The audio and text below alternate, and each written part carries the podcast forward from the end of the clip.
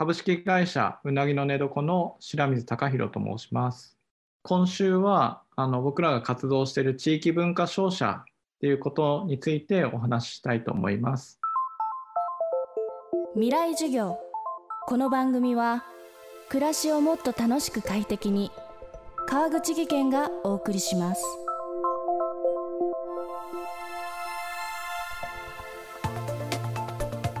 今日本各地の地方でその地域ならではの資源に気づき価値を高め発信する。さまざまなローカルベンチャーが存在感を放っています。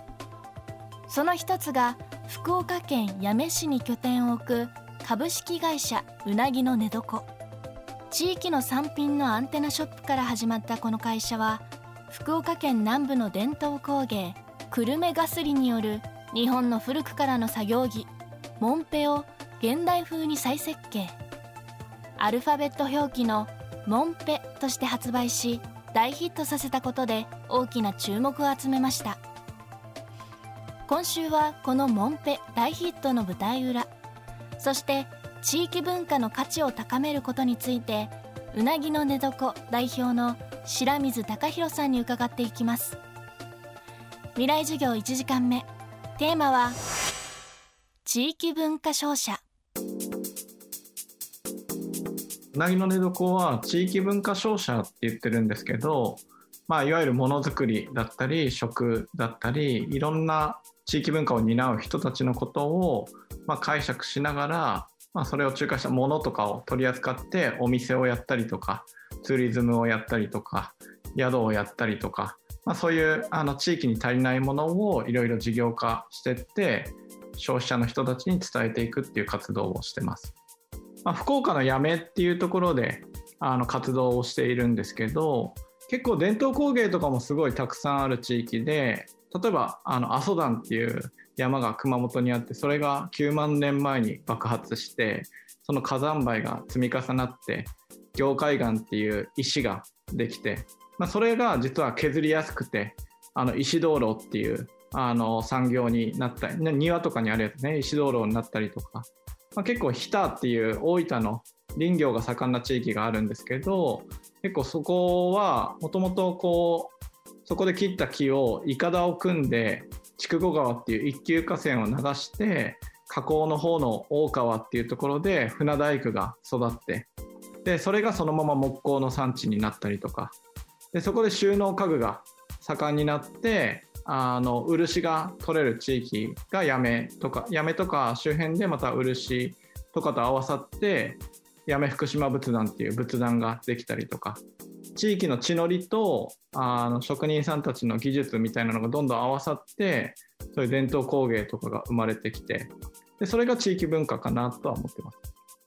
まあ、動機としては僕も35年間36年間あの九州に住んでますけどまあ、大学卒業して社会人になるまで全然そういう土地の背景みたいなことを知らなかったっていうのが現状で、まあ、そういう背景を伝えたいっていうのがメインであってでもやっぱそれ歴史だけを知るってなかなか皆さん興味が湧かないのであのお店っていう形態をとってものを通してそういう背景を伝えたりとか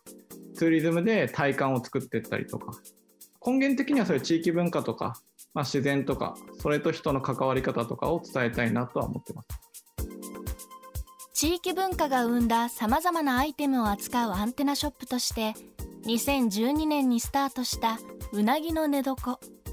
その後も日本各地の伝統工芸の作り手とのつながりを増やしていき現在その数は実に200社を超えています。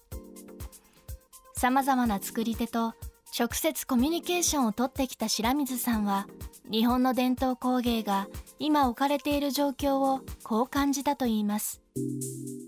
本当に生産だけで言うと海外でできるんだけど僕は日本にそれがまだ残ってるっていうことが結構、まあ、希少で価値があると思ってるので前オランダのクラフトカウンシルっていうクラフトを普及しようとしてる協会の人と前話したことがあって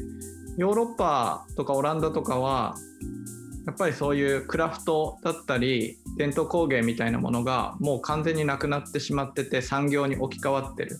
でなくなって初めてそういう教育的な観点とかも含めてあの残しておいた方がいいと思ったから日本とか羨ましいとか結構ショップの人とかもまだ伝統工芸とか地域のものを買い支えてるお客さんがちゃんといるっていう状態自体が割と羨ましいっていうことを言われていてこれってなくなったら初めて気づくことだと思うんですけど日本はもともとあるものなのでありがたみがよく分かってないというか、まあ、そういう意味では今ちょうどこの5年10年でなくなろうとしてるところをもう一回価値づけをしっかりしながらあの意識的に残していくっていうことが結構重要なんじゃないかなとは思ってます。伝統的工芸品とかに関しては国がちゃんと推奨して保存するっていうことを1974年ですかねあの法律決めてちゃんとしようとしてるのでその法律によってこう保守的になったとも言えるんですけど、まあ、それがあったがゆえに残ってるっていうことも言えるとは思っていて、まあ、結構今その更新の方法みたいなのは転換時期なのかなとは思います。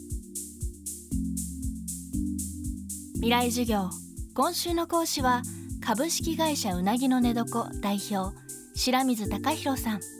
今日のテーマは地域文化商社でした。明日も白水隆弘さんの授業をお送りします。